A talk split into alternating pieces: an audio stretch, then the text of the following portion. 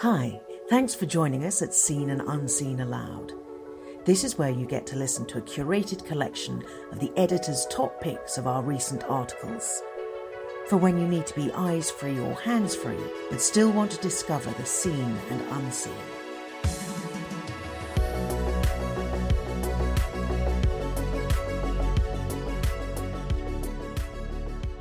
Shouldn't You Be in School? by Henna Cundill.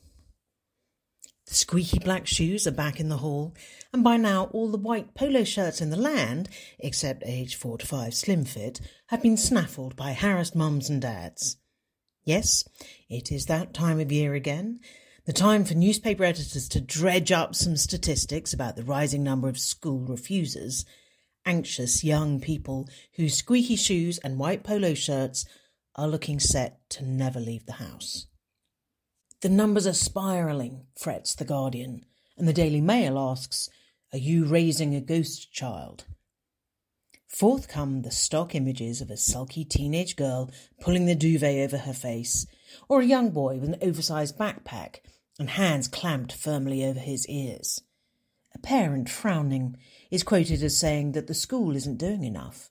A head teacher, eyebrows knitted, says how difficult it is without the support and cooperation of the parents. Then everybody shakes their heads and blames the pandemic. In my time as a school chaplain before the pandemic, I saw how truly awful school refusal is for everyone involved. Beneath the covers, underneath the backpack, there is actually no refusal of anything. In fact, there is a campaign to get rid of this term, which I heartily support. Refusal implies there is a choice, but when a young person feels so overwhelmingly anxious and afraid, there is no choice for them other than fight, flight, or freeze. Parents and caregivers feel judged, teachers are largely helpless, social workers, when they get involved, quickly feel like they are the enemy of absolutely everyone involved. Surrounding any long term school refuser, there is often a hot mess of frustrated adults, and underneath frustration, sadness. Why sadness? Because we know that, regardless of our views on the importance of cookie cutter educational attainments, no young person should be isolated. Even families who are committed and evangelistic about homeschooling will also schedule social activities for their children, be it membership of various clubs and organisations or group sessions of learning with other homeschooled kids, but the school refusers I have known have typically also refused anything like that. No scouts, no community choir, not even traipsing down to the park to hang out informally with their peers. Instead, anxiety traps them into the perceived safety of home, that one tiny corner of the world where they have a sure sense of belonging and some modicum of control. With the idea of belonging in mind, perhaps it is helpful to think about what a school actually is. The word school is multifaceted in meaning. In nature, it denotes a group of fish, all swimming together. Such behaviour would seem counterintuitive, since it means that all the fish are then competing for the same food or other resources. But ask any fish, and it will tell you that being part of the group is itself a resource, enhancing their ability to find food and to protect themselves from predators. We could put this in a more familiar way. A school is where the whole is greater than the sum of its parts. There's also another meaning to the word school groups of creatives or philosophical thinkers whose styles and methods influence and complement each other. For instance, his paintings are those of the Impressionist school. We can see how in these schools people spark off one another, constantly developing and refining their own work in response to the work of others. Those with greater skill and experience mentor those who are just beginning. In this respect, we could say that a school is where people can push the boundaries of human creativity and knowledge. Since the ancient days, when learners gathered around the Greek philosophers, first to listen, then to discuss, and then to refine ideas, we have gathered our young people into schools for the purpose of educating them. We have long acknowledged that the best learning is a group activity which takes place over time. This is why homeschoolers also schedule the clubs and activities, not just because children need friends, although that is important, but because there is a particular other kind of human progress that happens when we have to rub along with other people. When learners are placed in groups, ideas can be tested, boundaries can be overcome, creativity meets with critique, the whole quickly becomes greater than the sum of its parts. You may notice that many schools promote themselves as being a learning community or family. It's not just about being twee. Research shows that promoting a sense of belonging reduces the amount of school refusal and non attendance. We know that belonging matters, as Belle Tindall has recently discussed in another article on Seen and Unseen, and that a sense of belonging can impact our health and even our mortality. Well, I told you so, says the fish. This was something the early Christians knew too. In the first few decades after Jesus' life and ministry, they gathered in groups to pray and to discuss, just like those earlier followers of Plato and Aristotle had done. There was an eagerness to learn from those who had heard Jesus' teaching firsthand and to develop and refine their understanding of what that teaching could mean in practice. It was a school, although they called it a church, or, strictly speaking, an ecclesia in the Greek, which means a gathering of people. In the ecclesia, there was good natured debate, but there was also some spicy disputes and arguments, along with a lot of discussion about who was in and who was out, something which is also a hot topic in the school playgrounds of today. Into that context, Paul, one of the first leaders of the ecclesia, wrote that the church was a bit like a human body, in which the eye cannot say to the hand, I don't need you, and the head cannot say to the feet, I don't need you. His point was that belonging is about knowing not just that you belong, but that you are needed. In a human body, different parts have different roles, and Paul also asks his readers to consider this point. If the whole body were an eye, where would the sense of hearing be? If the whole body were an ear, where would the sense of smell be? I have seen that schools do often try very, very hard to communicate to young people that they belong. But shackled to the syllabi and never more than a few short months away from the next round of exams or individualized assessments, it's much harder for schools to show young people that they are needed. With our present system, how can we show young people that even if they are not predicted to be the student in the class who gets straight A's, their presence there in the group and their role in the learning process is vital and contributes to the learning of others? When it comes to the presence of absence among our young people, schools have often gone as far as they can practicably go, as have parents, as have social workers. And the young people themselves? Well, they are stuck. Biologically, their only options are fight, flight, or freeze. So that leaves us, the society that overemphasizes individualized achievement, that glorifies celebrity and individual success. In adulthood, we so quickly forget how to do school how to model it to our young people, swimming all together in a way designed to promote human knowledge, protect each other from danger, or even just ensure that everyone gets fed. No wonder our young people absorb a sense that their presence isn't needed, when in so many areas of life it's every fish for themselves. As adults, perhaps we should be asking ourselves the question why aren't we in school?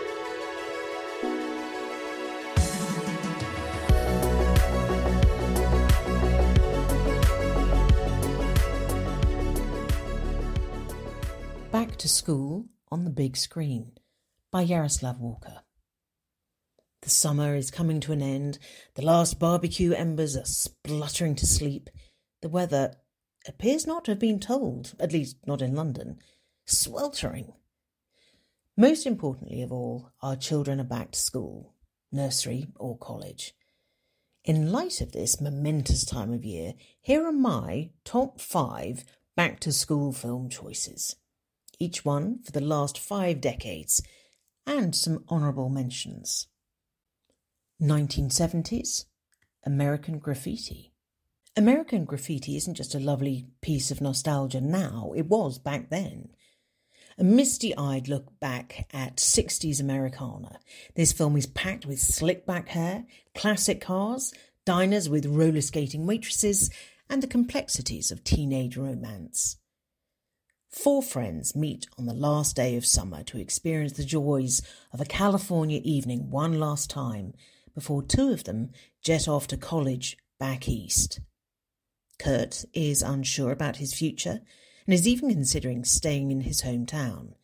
Steve is hubristically thrilled about the prospect of fleeing his humdrum life and even shedding his loving girlfriend for new conquests. Terry is insecure and simply desperate to prove he is as good as everyone else. And Milner is the older friend who never left town and is a local legend drag racer. Over the course of a long night, they go their separate ways, have adventures, and finally find some closure to their ongoing anxieties.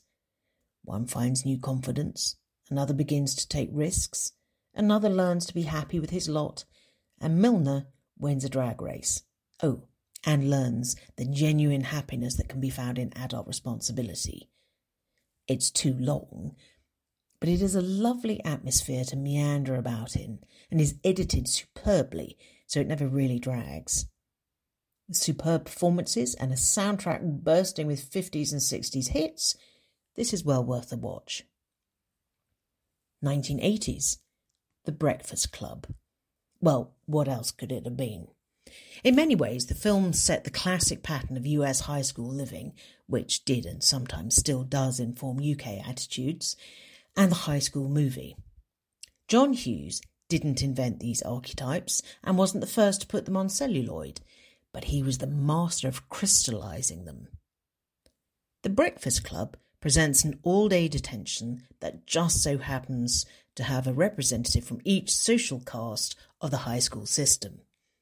Andrew the Jock, Emilio Estevez, Brian the Nerd, Anthony Michael Hall, Alison the Weirdo, Ally Sheedy, Claire the Popular Girl, Molly Ringwald, and Bender the Burnout, Judd Nelson. These five kids have nothing in common but their dislike for the domineering vice principal. Paul Gleason was born for this role. Or do they? Whereas American Graffiti explored the process of maturing into adulthood and the taking charge of one's sense of self, with a background hum of Vietnam paranoia and the end of golden Americana days, The Breakfast Club is much more forthright in demonstrating just how difficult being a teenager is. These kids don't need help growing up. If anything, they need to be allowed to be kids. Over the course of the day, their defenses break down and they learn that each of them has expectations and pressures that seem overwhelming, and grown to have genuine respect and compassion for one another. A script that is sometimes on the nose and prone to soliloquy is saved by the sheer bravura of the performances. A go to comfort film that will always be iconic.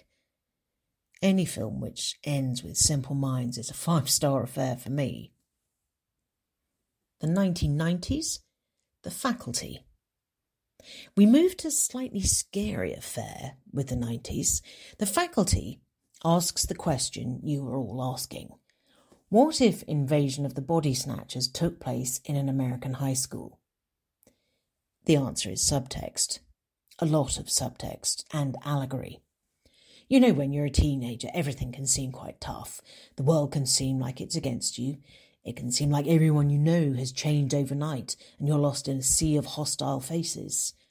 It can seem like a parasitic alien is using your school as a beachhead for planetary takeover. The faculty is cinematic junk food, and unapologetically so. It is camp and silly and fun. It takes those Hughesian archetypes, puts them on steroids, and then throws them into a plot joyfully riffing on the most classic sci fi and horror tropes, all held nicely together with a quip filled Kevin Williamson screenplay. An underrated Robert Rodriguez directorial effort, which shows that he can work well across genres, and an excellent opportunity to see early performances from Josh Hartnett, Elijah Wood, Jon Stewart, and wait, is that Usher in that film? The 2000s, The History Boys. Yes, we move to British shores at last. Alan Bennett's stage play is brought to beautiful cinematic life by original director Nicholas Hytner, who has an excellent track record of translating Bennett's work from stage to screen. It's another flash of nostalgia, which all such films are, as adult writers and directors look back to their own school days and teenage angst and adventure, which transports the viewer to 1980s Sheffield. A group of friends at the local grammar school have all done very well in their A levels and are now put to the task of preparing for the Oxford entrance exams. All are lovers of history, well, maybe not Rudge, and have received an enviously eclectic education in the full gamut of culture from the eccentric and long suffering Hector. Like all the films above, The History Boys explores the challenges of adolescence but with a specific focus on doing well in a particularly British way. Sporting excellence or popularity aren't the measure of student success. Oxbridge is. The teachers don't push the young men nearly as much as they do themselves, seeing a place at Oxford as the best form of advancement. The witty and moving script also touches on the issue of infatuation, attraction, sexual fluidity, and chaste reciprocity. Posner's love for Dakin being encouraged only so far in some sort of mutually agreed standoff. Dakin's willingness to sleep with his substitute teacher Irwin, and, of course, Hector's tradition of giving the boys a ride home on his motorbike and appreciating them aesthetically. Not easy subject matter, but written and directed and shot and performed with such sensitivity that you can't help but fall in love with every character. The 2010s, the Inbetweeners movie. We end with crudity. Crudity and friendship and a booze filled week in Crete. Lovers of the TV show, I Was One, which explored the trials and tribulations of four unpopular, unremarkable, and unfortunate teens in a British comprehensive school, were well served by this upgrade. TV comedies, like plays, rarely translate well. The Inbetweeners movie is an honourable exception. Will, Simon, Jay, and Neil have come to the end of their school days and decide that they need one final hurrah before they go their separate ways. The preceding 90 minutes is a torrent of drunken antics, foul mouthed discourse, and crass toilet humour all threaded together by hapless and fruitless sexual intrigue. Ninety minutes of that might seem like it would wear thin, but the Inbetweeners movie is too kind hearted to go stale, unlike its successor, which was a genuinely squalid and unpleasant affair which had me questioning humanity. The four young men are so pathetic in the true sense of the word that you can't help but cheer for them. The overall message of friendship as a virtue that transcends the ups and downs of life give the salty humour a sweet edge. For a certain generation, mine, this might be the definitive British school movie. And the honourable mentions go to Grease, sort of like American Graffiti, but better. I'm talking Travolta. I'm talking Newton John. I'm talking songs that are bulletproof.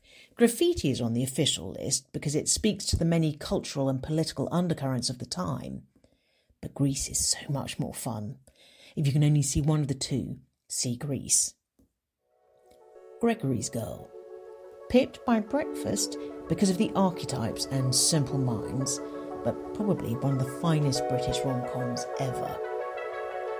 Mean Girls. Obviously, it's so fetch.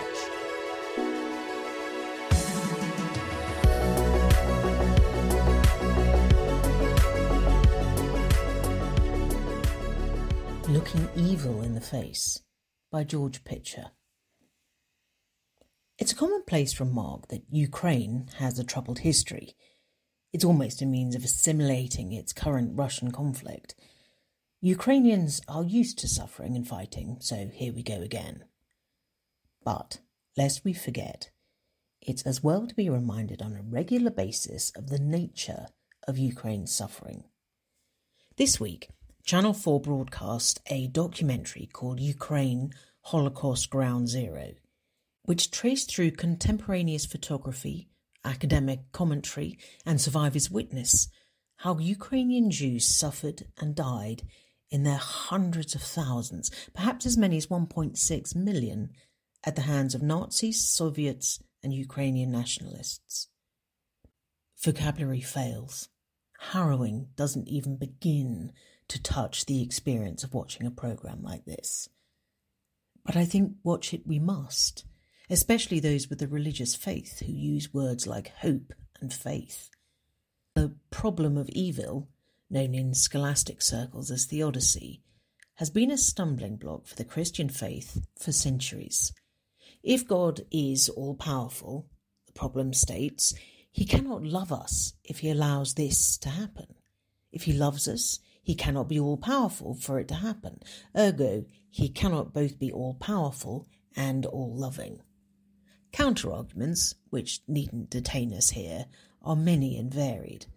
That the gift of free will includes the freedom to abandon God for evil, that the light of love shines brightest in darkness, that the world is fallen, lapsarian, and has to find its way back to the garden, that God is joined to the suffering of humanity on the cross.